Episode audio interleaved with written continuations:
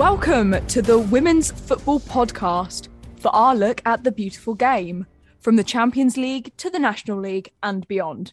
My name is Chess Warren, and it's fair to say it's been a pretty crazy week. So, joining me to make sense of it all is the co host of the award winning Football in Berkshire podcast, Abi Ticehurst, and making his debut on the pod, journalist for The i and plenty of other places, the brilliant Adam Millington, who I had the pleasure of sharing a trip to McDonald's with in Middlesbrough during the press of the Arnold Clark Cup. Welcome, both of you. Thank you for coming on. Thank you. Hello, thank you. Thank you for having me. It's nice to be back. Not at all. Yeah, not yeah. at all. Good to make my first appearance. Yeah, with slightly less chicken McNuggets this time. The biggest story of this week affects Chelsea. Abramovich's accounts have been sanctioned by the UK government due to his closeness with the Kremlin, and he no longer owns the club. And we're going to talk about that shortly. On the field midweek, Chelsea had a comprehensive 4 1 away win at West Ham. They were 3 1 up before half time, with Pernille Harder and Niamh Charles putting them in control. Dagny Brynjarsdottir pulled a goal back in the second half before Sam Kerr made it 4 1. Emma Hayes said it was really nice just to think about football for 90 minutes, as this all had been announced shortly before they went onto the pitch. There's a lot of uncertainty for Chelsea's position. Amongst other things, they can't buy players or sell or renew their contracts, and they can't sell tickets for their games. So only ones that are valid have been pre bought before the 10th of March, or people who own season tickets can now attend. The club also has until the 31st of May to be sold. Abi, what do you think about this whole situation? It's a bit worrying for the women's team as well, because when things like this happen, we worry in the game that the women's team are going to be the ones that are first cut. Abramovich was obviously very behind Emma Hayes' project in the Chelsea women's. What do you think the implications are going to have for them? Yeah, it's a it's a tricky one, isn't it? Um, so many people say you shouldn't mix politics and football, and yet here we are. And I think actually it's it's inevitable, really. Politics and football do mix, even if people deny the fact that is a thing. Um, I think as well, if you look at a lot of the reporting that's happened this week as well, it's it's a lot of lot of talk about the men's team and the, the women's team and the academy seem to get forgotten about as well. Um, it's one of those ones where you you're not entirely sure what to say sometimes if you're not as well versed as you probably should be. I guess I we had a little bit of a chin wag and a chat about it in the in the group chat at the beginning of the week, didn't we? But I think things Mm. move so quickly in terms of politics and even football that things have changed so much. And obviously now there's um I think it's, it's, the bank account's been frozen, hasn't it? So it's uh, a wonder how that's going to affect the women's team really yeah it's a it's a tricky situation definitely um yeah it's one of those ones where you don't want to say too much if you're not not well versed on it if that makes any sense Completely. Adam, what do you think? Um, well, I think first of all, it's just worth saying that as much as it, you know, it's bad for the fans and for the club in general, Abramovich really had to be sanctioned for everything that Mhm. happened. It there was no chance that you could have an oligarch with the amount of money he had and the links so extensively to the Kremlin uh, that still in charge of a club. I'm, I'm trying to say things here that are, are legally safe, but No, uh, yeah, I think for the women's team, it is a dangerous one because Abramovich has been really the only sort of oligarch owner, if you like, who is very supportive of women's football. You could also say in this sort of like new generation of football owners, if you like, the ones at Man City are in a similar guise to the amount of money they have and actually decide to spend on the women's team. A new owner will come in eventually. I'm not sure completely when. I think, you know, the, the figures are saying that it could take about a month for a sale, maybe even longer. There was something in the Telegraph recently, and I think there were New York Times bits on it. So it's frozen, so it can't go through at the moment. But then the government said they might let a sale go through. I'm not sure. But then on who buys the club, you ha- if you get someone who isn't a supporter as the women's team of Abramovich, who knows what could happen? Because Chelsea have done very well, and Emma Hayes is an incredible manager, but they are also the English club who have spent the most money out of every team, and that makes you a very good team if you can afford to spend like the fees on Pernille Harder and Sam Kerr, and then that's what makes them above all the rest compared to the ones who can't spend as much like Arsenal Oh, or Yeah. who don't spend as much. That's that's completely understandable. And we can look at the WSL as a whole and think I think it's United and I want to say Reading are and please jump jump in and say if I'm wrong, but I think they're the only two teams that aren't running at a deficit or weren't last season when the accounts came out for it. And so yeah, I think I think United are like a very I, I should know because I've just done all the accounts recently. But I got my spreadsheet up. I think United is something like forty grand, but Chelsea are in the millions. City are comfortably in the millions. Both of them are in very big deficits and need to be bankrolled. Whereas I think Everton as well Mm. were in the most recent ones you could see making a very slight profit, but with the amount they spent, I, I don't think that'll be the case. this season completely. And I think even aside from the the situation, what we can, what we can't say, obviously legally, because this is still an ongoing situation, it kind of makes us reflect on what football ownership has kind of turned into, and the different models that um, clubs across across Europe and across the world decide to take. Obviously, there's the 50 plus one ownership rules, I think, in Germany, and whether it would be something that if if if Chelsea was a fan owned club, this wouldn't have happened. If Chelsea was a fan owned club, we could argue many things that if they they wouldn't have had the investment and so they wouldn't be as big as they were. But if they were a fan owned club they wouldn't be in the situation that they are in now. And the fact that when you have 100% ownership of football clubs you can have really dire situations which does ultimately affect negatively on the fans and also just everyone who is involved in the club not just the players but think of the revenue that a football club generates and all of the livelihoods that the um that this massive business institutions uphold and the ability for them to fall just overnight because of sanctions which have been put onto the owner of the club and how that's affected affected them. Anyway, we're going to talk more about football now um, after we've spoken about that, but it was definitely something to mention and we should have mentioned at the start of this pod. Anyway, on Saturday, the early fixture at 11:30, thank you very much Sky Sports. A really entertaining game was at the Madejski Stadium between Reading and Manchester United. All of the goals came in the first half. Alessia Russo had already hit the bar before Leah Galton put them in front. A mistake at the back for United allowed Canadian international Deanne Rose to equalise, but Galton restored the lead, rounding Grace Moloney to slot it into the empty net. Gemma Evans hit the bar for Reading before United added a third. It was a bit of a strange moment as Ona Batlle cut inside and her shot hit the underside of the bar. It looked well over the line. I'm thinking the 4 2 England versus Germany in the 2010 World Cup level over the line. You know that goal if you know it. Um, and it could have been a bit of a controversial moment, but fortunately the Re- for the Reds, the ball fell to Russo and she rebounded it in and curled in a third. It's United's fourth win in seven games. Reading, meanwhile, stay in sixth, having now lost three of their past four league matches. Now, Abi, Marc Skinner says he wants his side to play beautiful football, but sometimes you've just got to go back to the basics. It's starting to stand them in good stead, isn't it? Yeah, I think so. Um, I feel I feel like they had a bit of a strange start to the season. They've been a bit up and down, but they seem to have sort of hit the ground running since January, I think. And they're just they've found some really good form, and they're looking very competitive, I think. And you can see why they're in and around that Champions League spot, can't you? So yeah, as Mm. you say, sometimes you just got to go back to the basics, and it worked against Reading on Saturday as much as I hated it. Yeah, after Reading's recent good run of form and the possible dreaming of the Champions League, it's gone a bit flat for Reading, hasn't it, Abi? I know you are a Reading fan, so I'm sorry that I'm putting you on the spot about this, but you're going to know the team better than anyone. Um, yeah, but I will say though, having spoken to Kelly Chambers a couple of times myself, that Champions League is not not in the. I mean, obviously, it would be the dream to be in Europe. Absolutely, Reading in European football would be mad, but I think they're being realistic about it, Mm. and um, it would be amazing to get to third third spot and be in Champions League, but that's not in Reading's ambitions right now. I think they've they're focusing on other things right now. So um, I don't think it's necessarily gone flat, but um, I don't think so.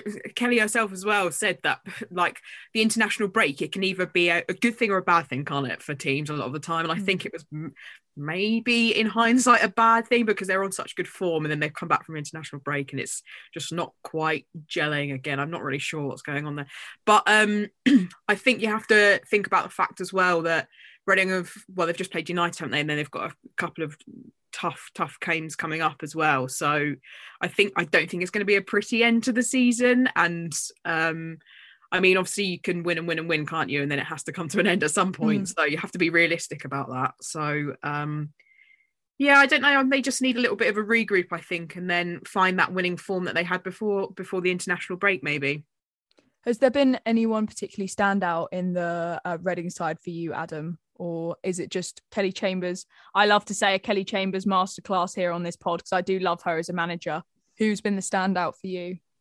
Uh, I'm not really sure of standout players per se. I haven't seen that much of Reading, but whenever I have, Kelly Chambers is just such a good underrated manager. There are quite a lot of them in in the league. I think you always get your top three managers who get you get lauded about, and even people include like Matt Skinner and, and Hope Howland that to an extent. But I think Kelly Chambers does a very good job every year without the biggest budget and can take it to like I remember I get my ears mixed up when everything was COVID, but it was like the the last time they played Manchester City near the end of the season, it was the same day United had played at Old Trafford, and they played Man City off the park completely. They, they just lost to a, a, moment of Chloe Kelly magic. And whenever I see Reading, they're always a team who they could go either way.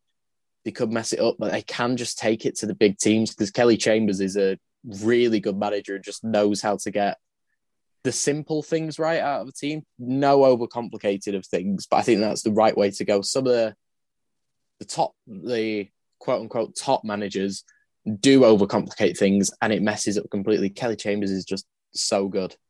Mm. Over in Liverpool, there was another entertaining game on Saturday at Walton Hall Park as Everton gained a vital victory, winning 3 2 against Leicester. Jemma Purfield opened the scoring early, drilling the ball hard and low into the net before Everton's Toni Duggan capitalised on an error at the back to equalise. Another mistake meant Anna Anvegard could slot it home for the Toffees. But Leicester fought back with Santiani equalising on the stroke of half time. Anvegard got her second as she flicked it in from an offside position, but as the ball came off a couple of Leicester players on the way through, the goal stood. Adam, this is a massive win for Everton with all that's gone on in the season. What are your thoughts about their form? Yeah, I think Everton's hierarchy will not be happy with the with the way that things have gone this season. They spent so much in the summer to get an awful an awful performance. It hasn't been managed well. I think sacking Willie Kirk was the wrong decision, and then probably getting rid of Jean Luc Vasseur was, even though he he wasn't a good tactician or, or anything like that. He was just you lose the momentum in the players when they get used to someone and then they go. So I think Everton have been so underwhelming. They're one who who like Chelsea, you never know what could happen because a lot of the women's team's backing has come from uh, the Usmanov family and, and, through MegaFon and all of that, those sponsorships, which are of course gone uh, because of the sanctions and, and, the family being sanctioned, and there were even you know uh, links between between them and Abramovich. And for Everton, it has been a bad season and they need to turn that form around somehow.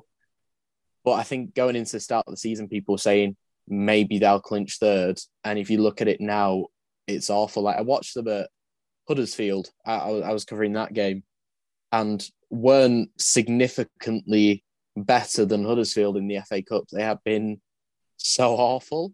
Um, they, they do have the two games in hand, which you know, if they win them, it could could catapult them up. But even like uh, when I saw Everton West Ham earlier in the season, they were really, really poor there. And I'm just not sure what's gone on and, and how they can improve because on paper it's an incredibly strong squad, but they don't manage to get anything out of them and are often outclassed by the team. So it's important for them to maybe get something they can kick on with. No, completely. And I will hold my hand up to say that I was one of the first people to be like, they're going to get top three there with the investment and the money that was bought in. And I was thinking, you know what, they're going to be tricky fixtures when they play City and when they play United, when they play Tottenham. There'll be the ones, there'll be another one in the mix, and it just hasn't happened. And it's really interesting, as you said about the managers and shifting of the managers, how investment and proper investment can work sometimes, but it does happen over time. Talking about positive investment in the women's side, Leicester have shown improvement under Lydia Bedford, uh, but a couple of back to back defeats now for them. They're still eight points ahead of Birmingham, who are at the bottom. Abi, should they be worrying or not yet? Should they be kind to themselves because it's their first season in the WSL? What do you think it will be going on in Leicester's camp?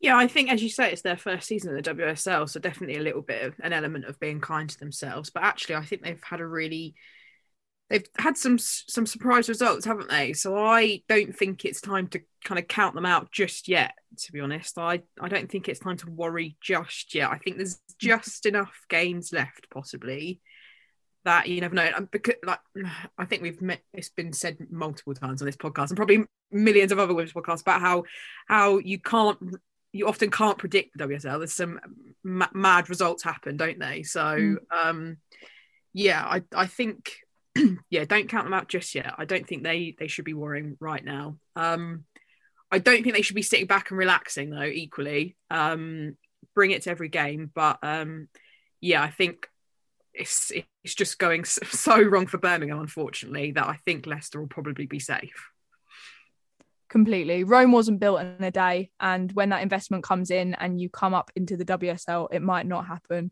automatically, but it is really positive seeing them kind of getting their footing into the league. But elsewhere, the earlier kickoff on Sunday saw Manchester City travel to the Hive to take on Spurs. Admittedly, not much to shout about in the first half, but once again, Gareth Taylor's team pepped up the Manchester City side and they upped the tempo with Becky Spencer having a good game in goal for the home side. They eventually got the breakthrough when Hayley Raso's shot was pushed out by Spencer to Caroline Weir, and she made no mistake by hitting it straight into the back of the net. I would like to know what Gareth Taylor says at halftime because I actually interviewed him the other week and he was very adamant that he's not one for big old speeches, but clearly things must be working in that City camp. Gareth Taylor felt that they were too sideways in that first half and he got them to travel more down channels, and it seemed to have worked. What do you think about his halftime talks? Do you think he's saying something inspiring, or do you think maybe City just know how to turn it on, Abi? Yeah, I think they probably just know how to turn it on. I um watched their Conti Cup game against Chelsea, and I mean, obviously Chelsea, and Man City, they're both big squads, aren't they? They're big names, and mm. they wouldn't have made it to a final if they didn't have the the power for it. Um, but yeah, I think they they were fairly evenly matched in the first half, and then they just like it was just time for City to shine. So I think that's probably I don't maybe they just know that they've they've got that in themselves that they can actually be a little bit relaxed in the first 45 maybe and then then turn up the heat. I, I, I think it's a substitution thing as well. Just the bench always looks very strange to me. There's some really good people on the bench, isn't there? Always. Caroline Weir normally is on the bench as well, and yeah, she just she's such a game changer. But maybe that's why it works because they do bring on Weir and she is the game changer. So yeah, um, I too would be very interested to know what he says at halftime. City have had some issues all season around goalkeepers and goalkeeping injuries, uh, having to occasionally dip in to their academy for for matches in the WSL. Adam, there'll be some concern for City because Ellie Roebuck actually had to be substituted in this game for a possible concussion. Obviously, if she was concussed, that's completely the right decision to do. But her being out for so long really seemed to affect them during the start of the season. Do you think that she's really crucial to their playing, or do you think if she's out for a few games now, it won't matter as much because they have other players back in defence? No, I, th- I think the biggest problem for City this season was the goalkeeper. They, they could deal without Steph Arthur, and, and they've showed that they have. But without Ellie Roebuck at the start of the season, the amount of moments with uh, Kerry, Ta- Kerry Taieb mainly, where there were things that just showed that it's not a top top goalkeeper. When you're a third choice, you know you you don't have that match sharpness of playing every match for three four years and it was so evident against teams, little bits of movement and those sorts of things. It just allowed other teams to score against them. Like when they played Spurs earlier in the season, there were there were some problems there apart from the the, the handball controversy for one.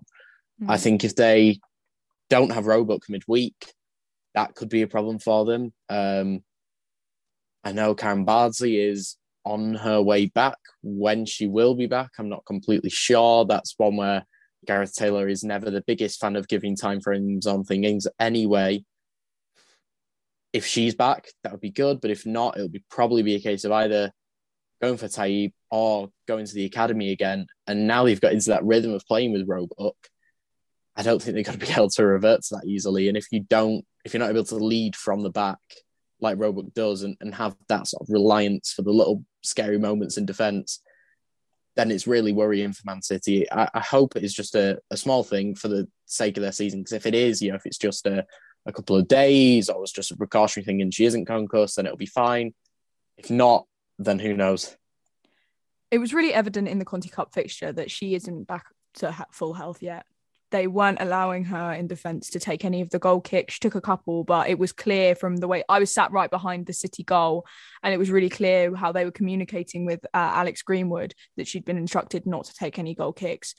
Also, the first goal that Sam Kerr scored in the Conti Cup final too was off a, a, direct error. And it is really interesting to see that real chink in City's armour is when she's not there and when Ellie Roebuck isn't up to full fitness. And it shows that no side is completely unstoppable. It'll be really interesting to see how the next few fixtures play out. But moving over to Spurs a little bit, obviously a frustrating day for them as they fight for their place in the Champions League. We've spoken about the run of fixtures that they still have left. Is it realistic to say it's probably a bit too big of a task now with both the fact that City and United are in form? Adam, what do you think? Um, I think City are probably going to be the bigger one to them. They've got a bigger gap to close, but I think they can be consistent and do well, even though they, you know, they've got the one game in hand, but they're still, you know, quite far behind uh, Spurs and, and even United. But then United are always one of those teams where they can do very well, but also just have the ability to completely mess up the game. So having the likes of Brighton, even West Ham, Everton, they could prove to be very big stumbling blocks for hmm. United. Mm. For some reason, when they go up against teams who aren't maybe you know as technical as them or who know how to play like how Powell does for them, they can just fall to pieces. So I think United are a bit of a weird one when it comes to challenging for top four. It's always been if they could be consistent, they're a very good team, but they're very rarely consistent. Uh, City, I think, are consistent now and will probably be the ones who might just catch them again. You know, they have the game in hand on Spurs. They're the two points behind. They'll probably overtake them. And I'd say City probably favourites for third, but who knows? Talking about consistency, potentially more in the negative way than the positive, it was a scrappy one at the St Andrews Stadium as West Ham clinched a 1 0 win against Birmingham. Both teams seemed incessant with their pursuit of goal, but there were many mistakes and unforced errors by both sides, meaning that they both struggled to put the ball in the back of the net. Gold medal winning Adriana Leon's goal from a Svitkova corner in the 41st minute was the only thing that separated the two teams. And Lisa Evans also missed a sitter in the dying minutes of the game, meaning the game ended 1 0 to West Ham. Wasn't pretty from either teams, I'm going to be completely honest. Birmingham couldn't pick up any uh, points from this fixture either. They've got five games left in the WSL season, We've spoken on and on again. Are they going to get relegated? Will they be able to fix it? But Abi, realistically, they've got five games left. How many points do you think they're going to pick up? Yeah, that's a tricky one, isn't it? I mean, of those five games, one of them's City and one of them's Chelsea. So I think you could probably rule those two out for points. Um, they've got Villa and Everton as well, I think. So maybe they might. I'm gonna go. Let's go four. they Fair. might. We'll come back to yeah. it at the end of the season. Yeah, yeah. I think Villa, as we said, like Villa are having a bit of a strange season themselves. So um, I think that could go either way that game. And again, Everton as well. They're just a little bit up and down at the moment too. So I think there's possibly some points in it there. Mm. Um, I think they've also got Brighton as well, and um, I think Brighton are always out to surprise. So um, and they're at home. So yeah, I'm going to go four points maybe. And I think yeah, sadly, I don't think there's much else they can do to avoid relegation. If I'm honest. Mm. But over to West Ham, they really struggled with unforced errors actually in this fixture. They've got drive, but for some of the players, it just it isn't there yet, or it didn't seem to be in this fixture at least. Adam, if you were Olli Harder, what would you be saying to your team right now? That's that's a really difficult one. West Ham are always a really difficult team. The the ones who have the ability to play really well, but also play really badly against some of the bottom teams. But I think in terms of consistency, they're normally quite good. I think it's just a case of like getting up that team morale. Maybe, you know, I feel like they've got some players out injured, but don't quote me on that. I think West Ham will do all right. They'll be a comfortably mid-table team by the end of the season. Uh, it is just a difficult one for what's going to happen with West Ham. It, like if you look at the future, I can't see them, you know, progressing up. I can't see West Ham going down anytime soon with how they are now and, and seem quite stable. I think there will be, you know, one of those perpetually mid-table teams where they, they're going to have those odd games against the lower half teams where they don't do that well. But overall, like it evens out across the 22 games and they do all right. Mm, yeah, completely. But there was drama down at Kings Meadow as Sam Kerr's injury time winner against Aston Villa put Chelsea within two points of Arsenal with a game still in hand. There were 22 shots by Chelsea, only one of them was converted into a goal, as Villa keeper Hannah Hampton put on a valiant display to deny her world class striking opponents of a multi goal thriller. She's one to watch definitely for England in the future. Villa, though, remain in 10th, 11 points clear of Birmingham and the relegation zone. Sam Kerr's goal put her back at the top of the Golden Boot leaderboard, and the whole team whipped round in celebration. And there are actually some quite funny images of Emma Hayes jumping around in joy, circling the players' social media right now. So check out Erin Cuthbert's Twitter if you get the time. This goal was also Millie Bright's 150th FAWSL fixture. Now, Chelsea really do struggle to hit the back of the net sometimes. It happened against Reading too earlier on in the season. Apart from target practice, Abi, what should they be doing behind the scenes? It's a tricky one, isn't it? Because they just seem to do so well and yet as you say sometimes they struggle to struggle to well it, in fact in the Reading game they just struggled for anything because Deanne Rose scored that goal in the fourth minute I think it was mm. and then yeah Reading just had a little bit of a masterclass that day and nothing nothing went went past them so um yeah, I don't, I don't really know because it's not as if they haven't got the striking power there. They've got an insane. The thing is, as well, they can rotate so consistently. So that's why like I just have the fear every time we play Chelsea as well because you look at the starting 11 and you see how fantastic they are and then they start bringing people off the bench you're like oh, this isn't going to get any better this isn't going to get any easier because they just have such striking power so often you'll see like Kirby um Kerr and Harder on and then they'll sub one of them and then on comes um, Beth England so yeah I I I really don't know what else they could possibly do because they've everything's there, everything's in position and in place for them to be scoring goals and scoring lots of goals. So I don't, yeah, I'm not sure what else they need to be doing really. Talking about strikers though, the season isn't over yet, but Villa seem to be really struggling with a standout striker to rely on. Adam, what do you think that they should look for and maybe look to do in the transfer window to fix their woes? It's been quite a while, hasn't it, where Villa haven't had that sort of potent threat in front of goal. And uh, have you mentioned Beth England there? Even someone like Beth England, if they're, you know, she's not getting the game time for Chelsea, but on loan at Villa, she would get the game time. Uh, and like Jill Scott went out on loan to, you know, Villa and, and did at Everton last year got her well back in the England setup. I think they're the sort of players he should be going for. The the players at your top three clubs who maybe aren't just getting into that that starting team because it's so good. Trying to get one of them on loan, I think that could work. They just need someone who can be semi-reliable for, for goals. That's all they need. They just haven't got any real sort of threat, and, and they really struggle. Like if they struggle in a game, you know that there is no chance Villa are going to score, and it's just can they get a nil-nil draw out of this? They, it's the one thing they should be looking at. But I think the likes of Beth England, or there even you know there are some players in the Championship, or also going over to America. Those sorts of players, they, they should be trying the hardest to get a proper striker in who will get goals.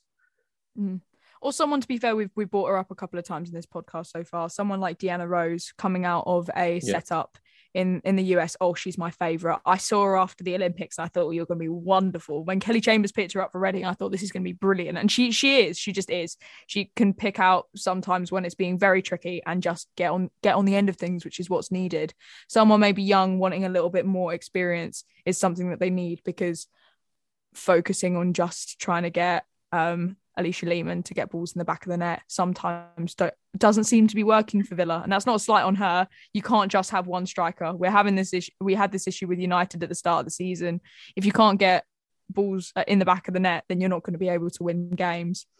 But anyway, in the final game of the weekend, Arsenal took on Brighton at the home of the Seagulls. Brighton had on their yellow and blue third kit. And I just want to mention the proceeds for the sale of that kit are currently going towards helping charitable efforts in the conflict in Ukraine. If you want to head over to their website and give it a buy, the fixture opened with a beautiful handball, which graced Williamson with a yellow in the sixth minute. At least they saw this one. Sorry, Chelsea. Um, Brighton unfortunately gave Arsenal too much respect and space, especially in the first half. The Gunners dominated possession, and it wasn't long until Blackstenius put them ahead, despite some amazing saves from Megan Walsh, who is the shot stopper for the Seagulls. Beth Mead slotted home a second in the 34th minute from a brilliant Miedema assist. Blackstenius headed home her second and Arsenal's third just before the break. In the second half, Brighton did come out a bit better, and although the Arsenal played with intent to score, Brighton denied them a chance to hit the back of the net again. The game ended 3 0.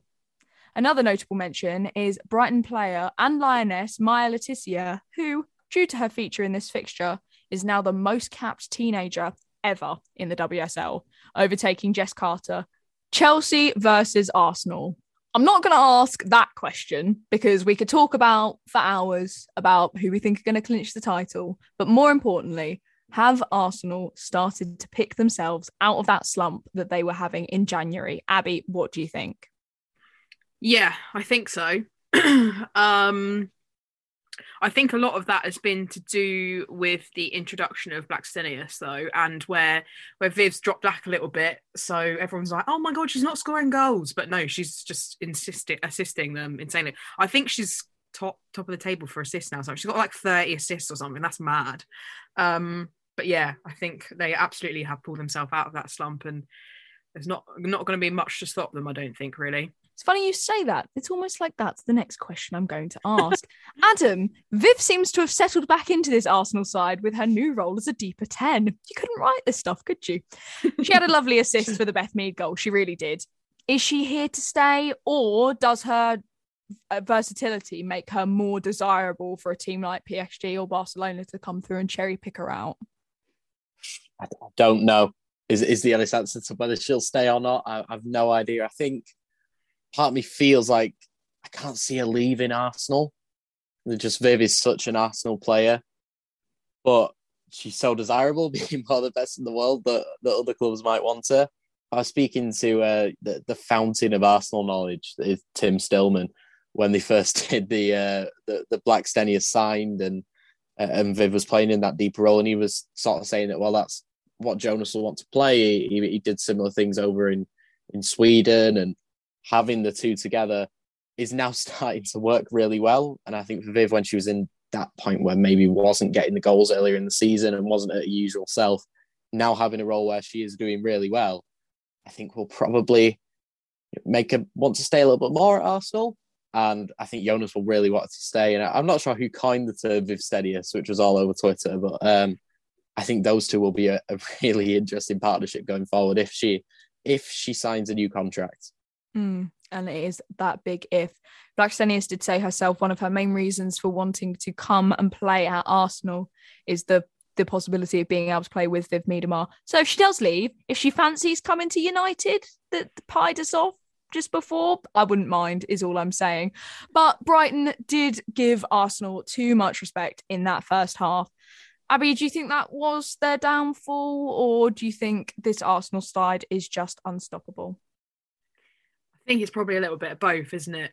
like if you if you give uh, Arsenal any any space to do Arsenal things, then they're going to capitalise on it. So um, yeah, I think Brighton are having an all right season themselves as well. But yeah, just playing those top sides is it's probably been a little bit too much for them. Um, but, yeah, I don't I don't know. Like I said, a bit of both. I think a bit of both. Exercise it doesn't have to mean lycra or a fancy gym membership.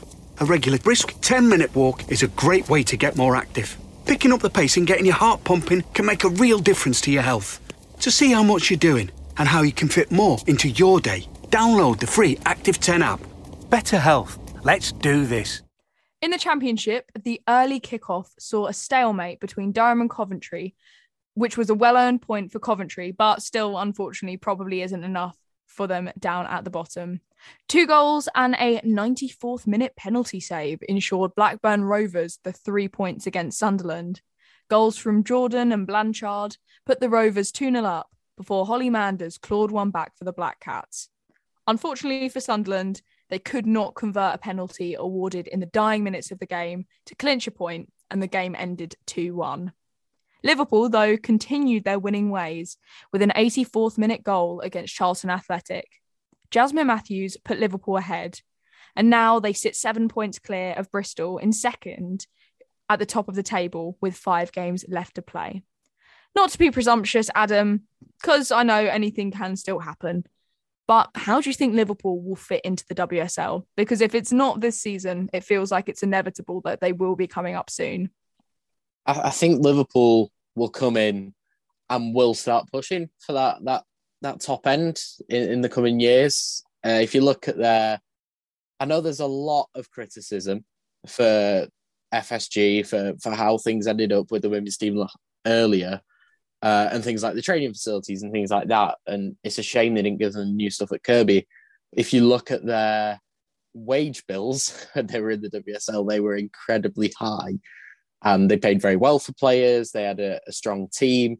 And I do think that the owners do want to invest in the women's team, but you know, there isn't you're not going to be investing a lot of money if you're not in the WSL already, because you know you don't need to invest a lot to to get out of the division. I think they will probably invest because Liverpool is such a global brand that if they're not competing with Arsenal, Chelsea, Man United, it really doesn't look good for them in, in 2022 when the men are, are just over, you know, in a in a title challenge in, in the top division and you know winning everything in Europe. So I think they will invest, and, I, I, think Liverpool will do well in WSL and be there to stay for quite a while.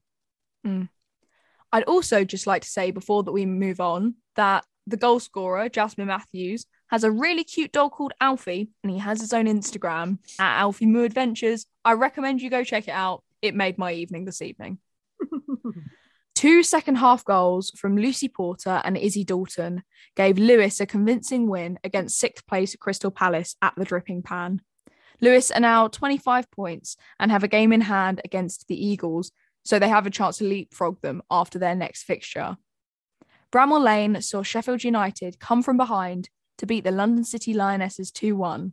The Scottish 19 year old, Carly Girasoli, put the Lionesses ahead at the 19th minute, but the Blades scrambled back. And in the second half, with goals from Courtney Sweetman Kirk and Lucy Watson, came out on top. Keeper Fran Kitching also helped keep out a penalty from the brilliantly named Atlanta Primus to help Sheffield United onto three points. And finally, in the Championship, Bristol put three past a lacklustre looking Watford. Bulls scored twice before Rose Cometa put one past the Bristol keeper, Fran Bentley. Abi Harrison clinched a third for Bristol in the dying minutes of the game. Watford have picked up a single point since January. If Coventry hadn't received a point deduction due to their financial issues, it could be very, very tight at the bottom.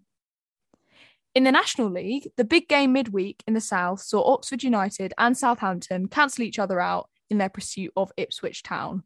They could only draw 2 2. And it was an even better Sunday for Ipswich as they won 3 0 at Cardiff City, and both Oxford United and Southampton slipped up. Oxford lost 1 0 at MK Dons, while Southampton could only draw 1 1 at home to Bridgwater United. Ipswich are now four points clear of Oxford United, and 13 points clear of Southampton in third. But the Saints have five games in hand, so it's very much a case of watch this space. Hounslow finally scored their first goal of the season, but they were still unfortunately defeated 7 1 at the home of the Crawley Wasps. Talking of things that buzz, the London Bees must have run out of battery at the Hive as Portsmouth put four past them at home. Mel Episona must have had her Weetabix though, as she put three past Keynsham Town in an 8 0 thriller for Gillingham. Down south, in the southwest, Plymouth pulled themselves into 10th from a 2 1 win against Chichester and Selsey. In the north, though, Wolves remain three points clear after a 3 0 win at Loughborough Lightning. Derby County are on their coattails as they beat Huddersfield Town 3 0. Fylde are a further two points back in third as they won away 1 0 at Brighouse. Middlesbrough beat Sheffield 2 1, and Nottingham Forest make their first foray into the top four this season as they leapfrog Huddersfield Town after a 2 0 win over Stoke. The high scoring, high drama game of the week, though, was West Brom versus Hull at Sutton Coldfield Town Football Club. It saw six goals as the Albion beat the Tigers 4 2. Elsewhere in the domestic game, there has been a development in the rumoured increased prize money in the Women's FA Cup. Currently, the prize fund for the entire tournament is about £309,000.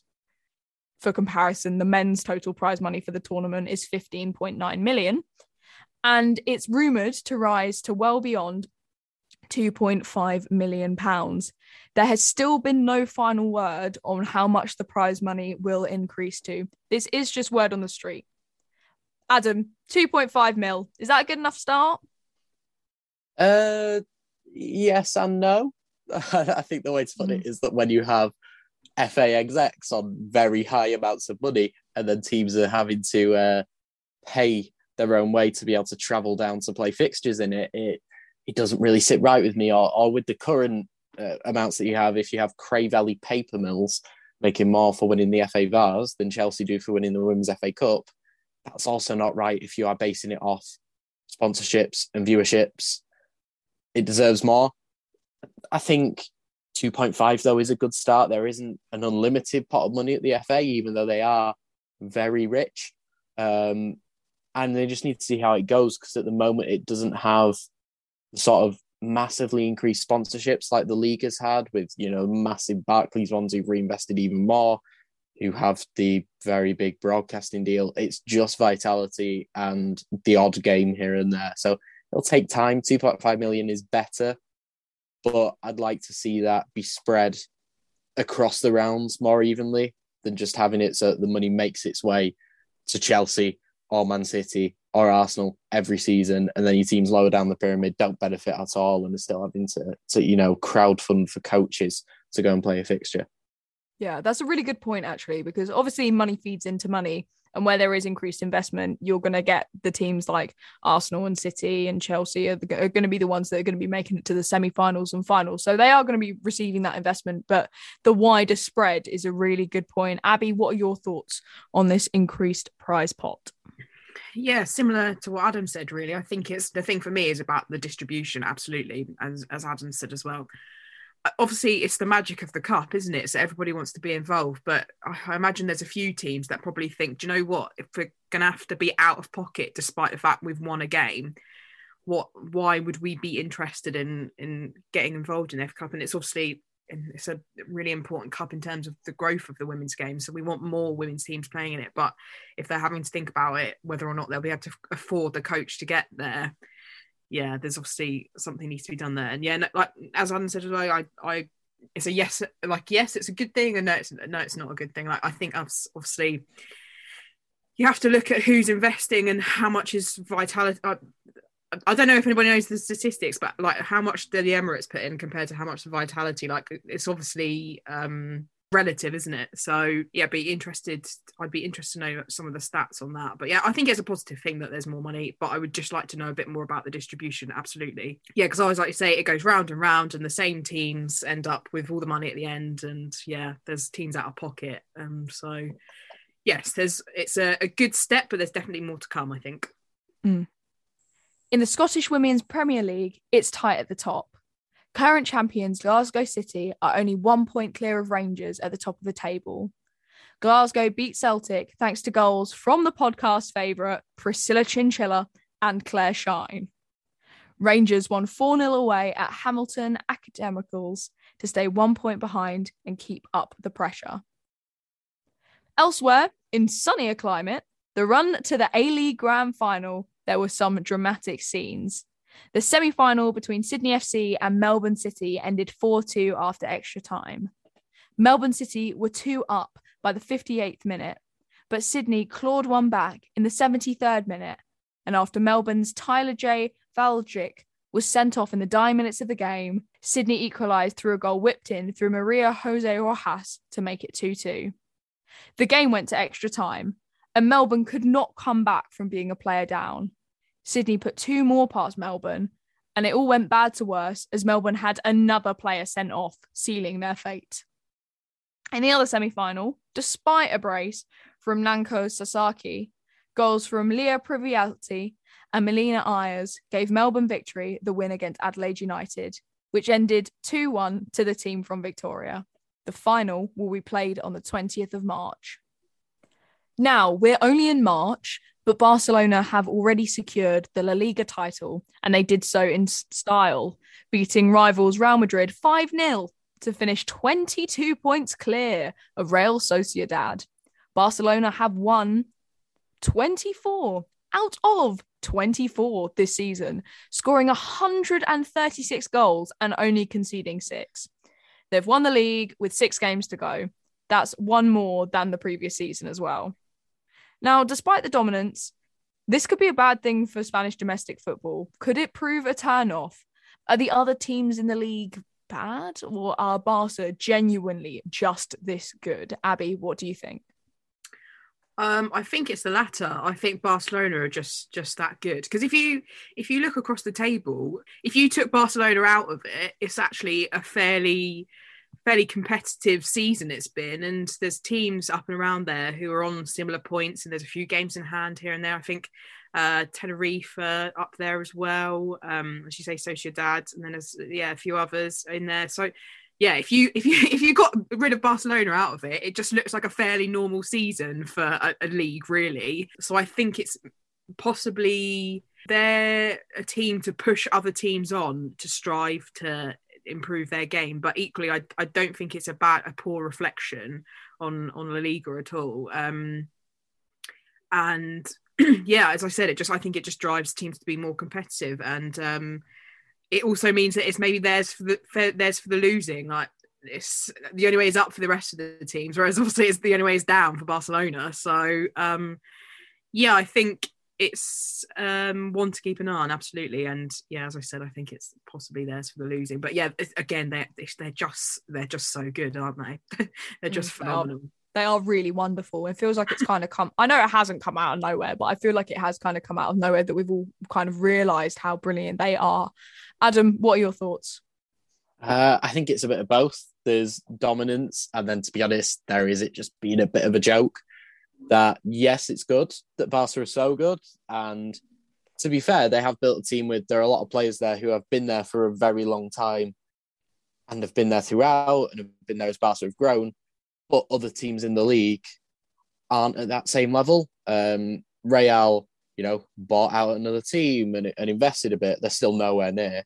Uh, Atleti have been doing well for years, still aren't anywhere near. And then you have other teams in La Liga who really aren't treating the women's teams well enough. You have Rayo Vallecano, where there were things like with the changing rooms, no club doctor.